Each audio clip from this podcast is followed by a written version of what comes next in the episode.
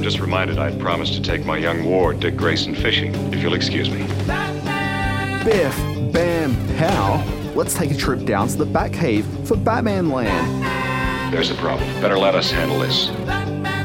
Our weekly discussion of the 1966 Batman TV show. Each week we're joined by a guest. I don't know who he is behind that mask of his, but I do know when we need him. It's Batman! We need him now. Where we discuss the Batman episodes that aired this week on SBS Viceland. Let's go. When I'm not impressing the ladies on the dance floor with a finely choreographed Batusi, I'm Dan Barrett, billionaire playboy and a digital editor at SBS. Just like the Catwoman, my co-host has a cast and a full cream milk on her rider. I'm joined by Fiona Williams, a fellow editor here at SBS. Fiona, how are you doing? Very well, thanks. Just like Catwoman. just like.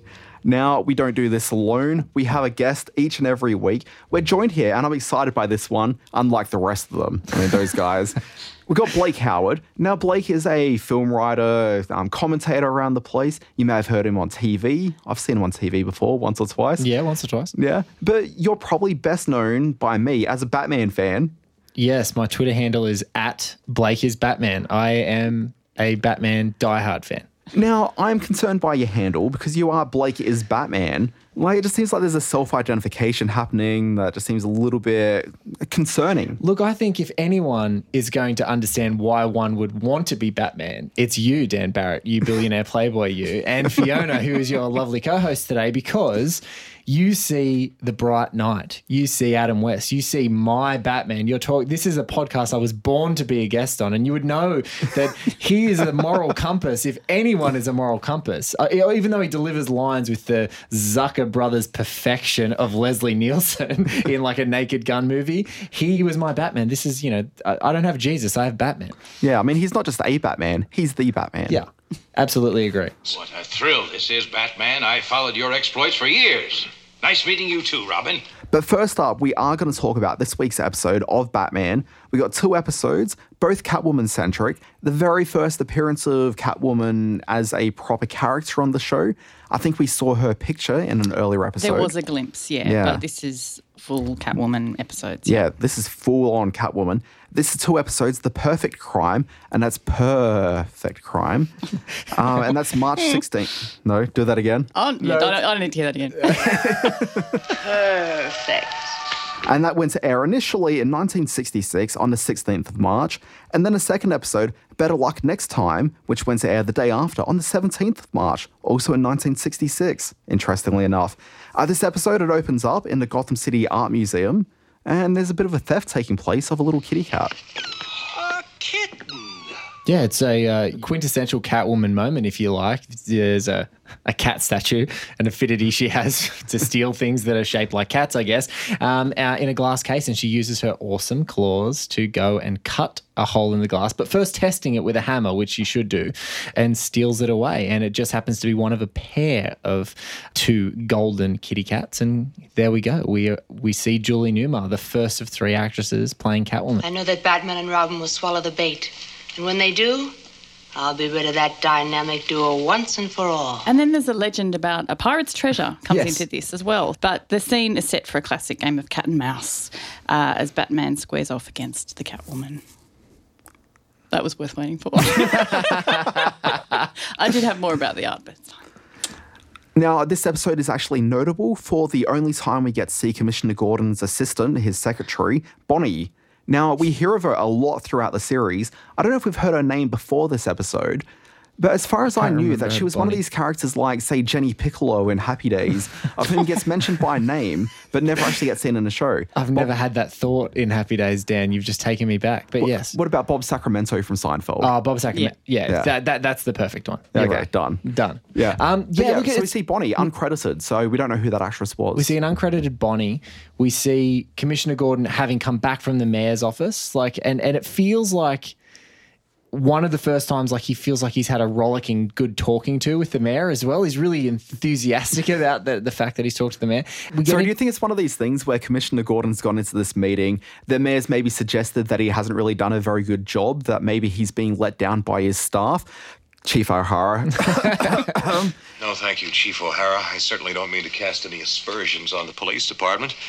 This time, I think Robin and I better go it alone. And so he sort of, you know, tried to prop himself up and coming back energized and he's trying to just do the right thing and get everyone on board. I think that Commissioner Gordon in a meeting would be like David Brent in a meeting. I don't think it's possible that he could feel like it ever went badly. I think it would always be, I nailed that. I absolutely nailed that with the mayor. It was awesome. Um, but yeah, so it's really interesting again because he just goes, "Mm, I don't know about this. She's pretty dangerous. I'm going to call him Batman again, which is a huge surprise that he would call him Batman again, which is every single episode of this That's his point. MO all the That's his time, MO, right? Yeah. Although it's usually Chief O'Hara that suggests that they call in Batman to mask his own incompetence. Yeah, Commissioner Gordon does say he smells the tracks of a feline predator. So yeah, he he, does, he sees a bit And of he a pattern even does that breathing in, which is added creepy. Yep. Now, Fiona, you're Yes. a bright woman. I assume that you partake in some very bright activities around a place, like playing chess. I've never played chess with you, but I assume you're a master. Oh well, thanks for that. Um, yeah, but not to the extent of one Bruce Wayne and young Dick. Yeah, four level chess. Absolutely. Four level chess. Who knew some it even existed? Yeah, I mean, Does you- it exist? Well, I never really see things like this existing outside of 1960s drama series. So Star Trek's really known for their three dimensional chess. And then, yeah, you've got this in Batman, which I've never seen this before in my life. I don't know if I'm not hanging it, like attending the right mentor meetings. Is this the problem? Probably. I think that's probably where they're going off to a couple of times when the bat phone rings. Probably, you know, quadruple decker chess. I just want to know because Catwoman, like, she was created in 1940. She first appeared in the Batman comics. Um, I think she's in like Batman issue one. Batman issue number one, Yeah. and she's credited to be created by Bill Finger, who's now the co-creator of the the Batman universe. I mean, Um, always was, but now credited. Yeah, finally Yeah. credited, um, creator of the Batman universe. So she's there, and they always pitched her as a, a perfect, formidable foe for Batman. So a, a woman who is his equal, and I think that it just kind of goes out of its way in this particular episode, even with the like the four chess, even with reading the same history books, even all that sort of stuff. Like this is an intellectual battle, mm. and from the very beginning, you see this four layer chess. You're like, this is weird. This is going to be a complex game, and you feel like.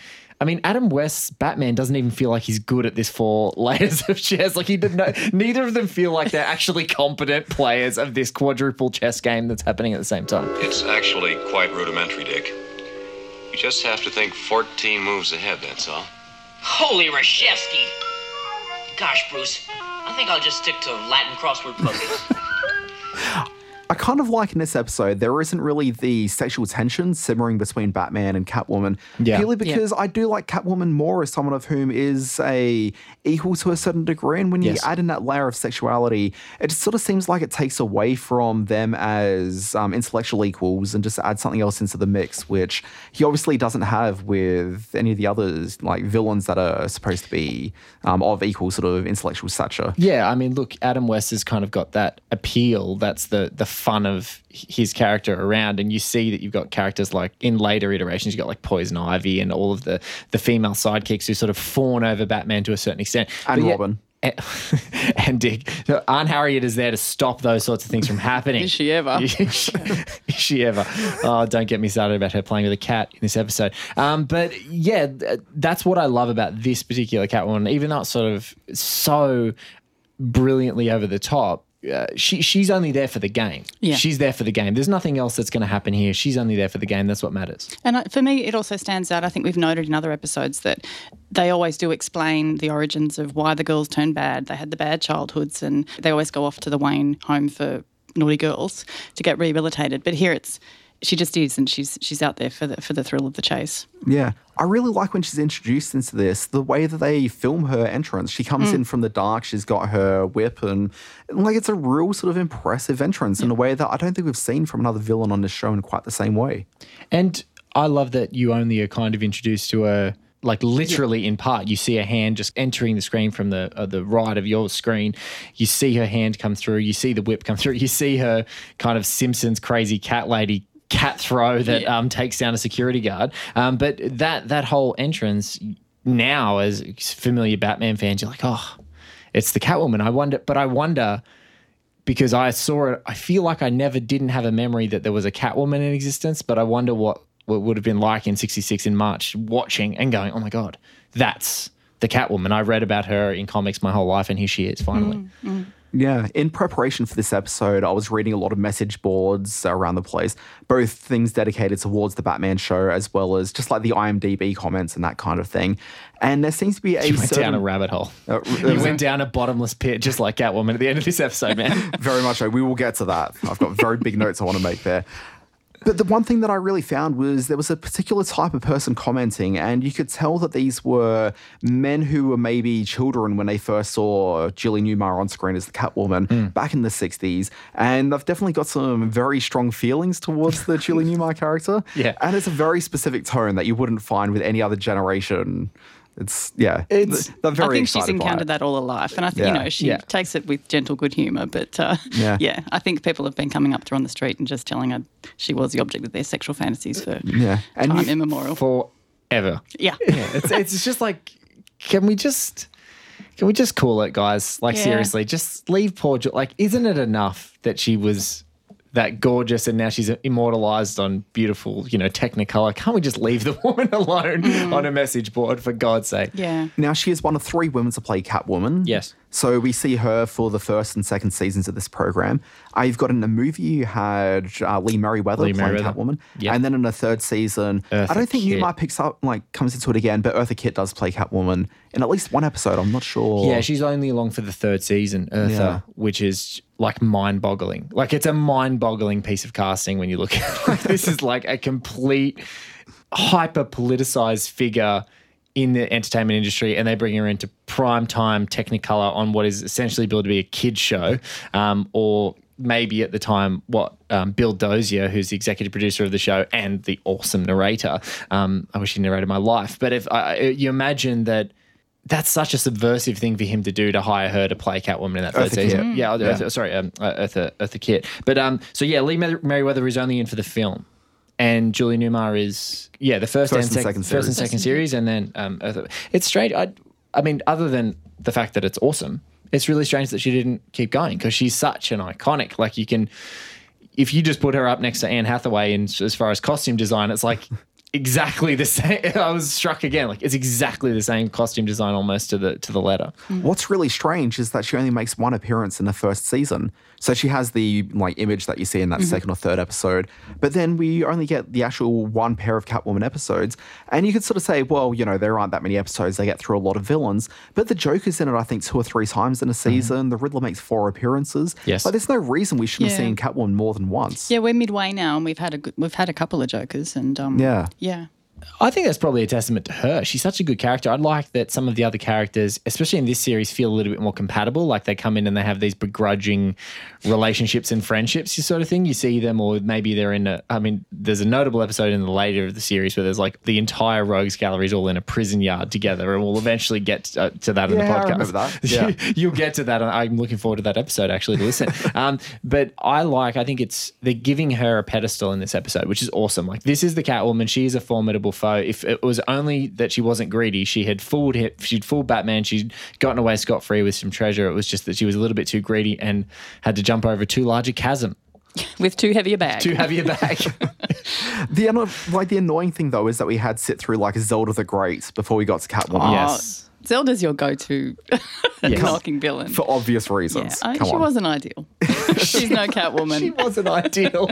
Okay, but there's a few things we probably need to talk about with this episode. Absolutely. Um, so I thought there was a really interesting note where one of the henchmen, uh, I think it was Leo, talking to Felix, and he was really just annoyed that they go out there and they steal these things, but she refuses to actually sell the stolen statue, the statue of the cut. Yes. Yeah. Because Yeah. they want a cut. They do. I mean, it's clear. The Yeah. the remaining alive person wants it and uh, and he wants a cut. He's like, Great, a share that we can have together towards the end of the episode. Can he say that any more times? It's like he's baiting her to, to, Yeah. double cross him. Yeah, yeah. Share, share, please. Two of us, remember? Um, oh, Leo. In terms of her performance, I Leo. thought it's kind of cool that she plays Catwoman as so slightly unhinged. So when Cesar Romero in the first episode of it particularly, and then a little less so sort of as it goes on, he really comes out there as this real sort of shaggy villain of whom you don't quite understand his like he's not really a cartoon character. Rather, it kind of felt like he's actually this crazy man in a clown outfit. Hmm. And she's kind of the same. Like you don't really quite understand exactly where she's coming from or what her deal is because she really seems like she's slightly a lunatic. Yeah. Oh, but totally controlled in the way she Control, does but it like as well. there's a madness behind her. Yeah, I think there's. I think it's more ma- manipulative. I, I like hmm. what Fiona was saying. Is she emerges as this completely whole thing? There's no backstory. She's not broken. She's com- hmm. she's completely there, and she just wants to play the game. And she feels like she would take Dick Grayson and Bruce Wayne to town if she was playing that quadruple chess game because she's all over it. Like mm-hmm. they, they, they find a lot of difficulty keeping up, keeping abreast of what she's actually doing. Yeah, Yeah. she's thinking multiple moves ahead, Yeah, multiple, multiple- rows up. Yes. Yeah. Much like when you're playing 4D chess, you got to think 14 moves ahead. Exactly. She's in the second volume of the history of Gotham Yeah, City. yeah. She's already there. She doesn't need to go to the bat shelf. Can we talk about same cat time, same cat channel? Oh. Wasn't that just a lovely touch? that was just so good. That was a nice surprise. Look, I mean, that's very charming. More surprising, though, is the um, heavily innuendo laced moment where Felix is forced to brush down Catwoman's pussy willows. And is that a thing that you do with pussy willows? Uh, look, I'm not. I don't pertain to be an expert about anything, but definitely not Pussy Willow. So I'm going to flick past this over to Fiona. Yeah, and say- I'm going to flick it right back. Sorry. yeah, I have no idea. I mean, I know that he's going to treat them as though he was his very own, but I mean, look, in the 60s, they must have had a, a, an innuendo quotient, I imagine. So I think that that's just one of those things. They have to do it. yeah, well, I mean, bear in mind that at some point she does say, You can brush my pussy willows before you leave. And don't go against the fur. All right. Um, can we talk about a Batman stuntman actually like pouring at a fully grown tiger in this? Can we talk about again? I know you guys have talked about it on the show, and this is one thing I love the appreciation of of the Batman Land podcast. But it's there is so much production quality in this entire show, and particularly in this episode, because you think of some of the great sort of museum layouts. You've obviously got the Batcave here. You've got Catwoman's lair, and then this pirate's lair, which seems like a labyrinthine sort of place. Hmm. But there is a real tiger jumping around with like a stuntman who's pouring at it, like Mike Tyson pours at his own white tiger. That's been going viral this week. It is amazing. And it's for a good couple of minutes as well. Yeah. So before he realizes, actually, I can go up the walls. But no, it, it's going on and it's quite a dramatic moment. And you can imagine an alternate reality where we're pouring through the like trivia associated with the episode and find out that a stuntman had been mauled to death by a tiger on the set of the show. Yes. You can imagine that happening. Absolutely. Thankfully it didn't. Like everyone came out of it okay as far as I'm aware. Yes. But yeah, like it's a real scene where he's walking around this tiger and it goes for ages. He's just yeah. And there's no uh, Paul Greengrass Bourne Supremacy cutting to make this more tense or exciting. This is just. We are just staging it in mm. 4 3, looking at a guy paw at a tiger, and it's kind of flicking around Batman. It's, it's an amazing scene. And don't forget, like in the next episode, after they cut the, you know, same cat time, same cat channel, there's more tiger action. Yes. And Yeah. there's actually scenes where like they're fighting over the top of this tiger pit. And like routinely you're looking over their shoulder and seeing them looking down at these tigers. They really had a tiger budget on this one. yeah. A tiger budget. I want to see the spreadsheet that has the line on the tiger budget. And also, they do some great reaction shot. I, I want to say cat reaction shots, but like they do, where the tiger sort of looks up and licks its licks its jowls, and you're like, oh my god, that's terrifying. Um, but yeah, It's all um, the catnip they were uh, putting over the top of Robin. I didn't really like how she. That was that was one step too far. When Catwoman enjoys catnip, I'm not in. Milk is where I draw the line. I do love the bit where Batman is running to help out Robin in that labyrinth of, um, you know, tunnel area where he's running through. And there's a bit where he's not sure which way to go next. And there's this great moment where Batman's sort of standing there and you just sort of see him front on and he's actively making a decision to go left or right or right. And he's doing it for like about 10 seconds on screen. It's way too long to be making that decision making process, Batman. I think they just even further wanted to show how outmatched he was. Look, and this episode, this is what I love about 66 Batman going back through it, is you just see as much as you hit the 80s and Frank Miller sort of re- reignited the comic book world with dark interpretations of Batman, and you see Tim Burton go on and then sort of take some of those projections into the cinema every single one of them owes a massive debt to this show for the things that they take from it. Like, and to, in this particular episode, in the second episode, which is um, Better Luck Next Time, you see Batman move a grate. Now, I know that for some people that might not be interesting, but anyone who's played the Arkham games, like your entire game is moving grates. And I feel like I looked at it, I'm like, this is the first time Batman opens a grate and uses his batarang to fling out of there and attack someone. I'm like, that's the whole Arkham game right now. It's in this episode. so, uh, I, yeah, this is another one of those things where I was just looking at it going, oh my God, people who've made Batman have loved and lived and died by this show. I really like the sequence where Batman and Robin approach the fur company, which is the hideout for Catwoman, and it's called the Gato and Chat Fur Company. And it's the moment where Batman points out there's the languages involved. Yeah, and uh, Robin indulges in a little bit of Spanglish as well. Does some Spanglish. It's beautiful. CC Batman, what do we do now? I also love that in that scene you get Spanglish, but you also get like Return of the Jedi, Emperor Lightning about 10 years before George Lucas does it and it's coming out of an antenna on the bat on the Batmobile to open up the door. It's incredible. Again, how much would that have cost in 1966? That's a special effect. One of the great special effects, although maybe a sound effect, is when Stunt Batman is fighting off the tiger. To get the tiger to go into submission, he ends up having to increase the audio modulation on his um, communicator device to 20,000 decibels. And it kind of got me thinking about Batman, maybe not so much as Bruce Wayne Batman, but maybe think about him as the Don Cheadle character from Boogie Nights. This is high fi, okay? High fidelity. You know what that means? That means this is the highest quality fidelity. High five. Those are two very important things to have in the stereo system. Yeah. And so, of course, that gives Tinkerbell a terrible headache, and he's able to get away. It- we need to call out the stuntman. His name is Hubie Kearns. Okay. And his That's son not a real name. His name is Hubie Kearns. He was a stuntman in the 60s, and his son, Hubie Kearns Jr., was actually like a second assistant director on things like Indiana Jones and the Last Crusade. So, like a, you know, a, a sort of classic Hollywood sort of um, a lineage there, if you like. He went on to do some cool stuff, bit of a dynasty. But Hubie Kearns, like, so Adam West obviously does so much of his own stunts because there are no stunts in this show. um, let's be fair. Uh, but Hubie Kearns is the guy, like, who got the tap on the shoulder to fight a tiger. Is that this is the guy, Hubie Kearns? Don't forget. And what is there a more '60s American stuntman name than Hubie Kearns? and speaking of our just recent Boogie Nights quote, I think I think it goes perfectly. Hubie Kearns. Hubie Kearns. Um, my firstborn will be Hubie Kearns.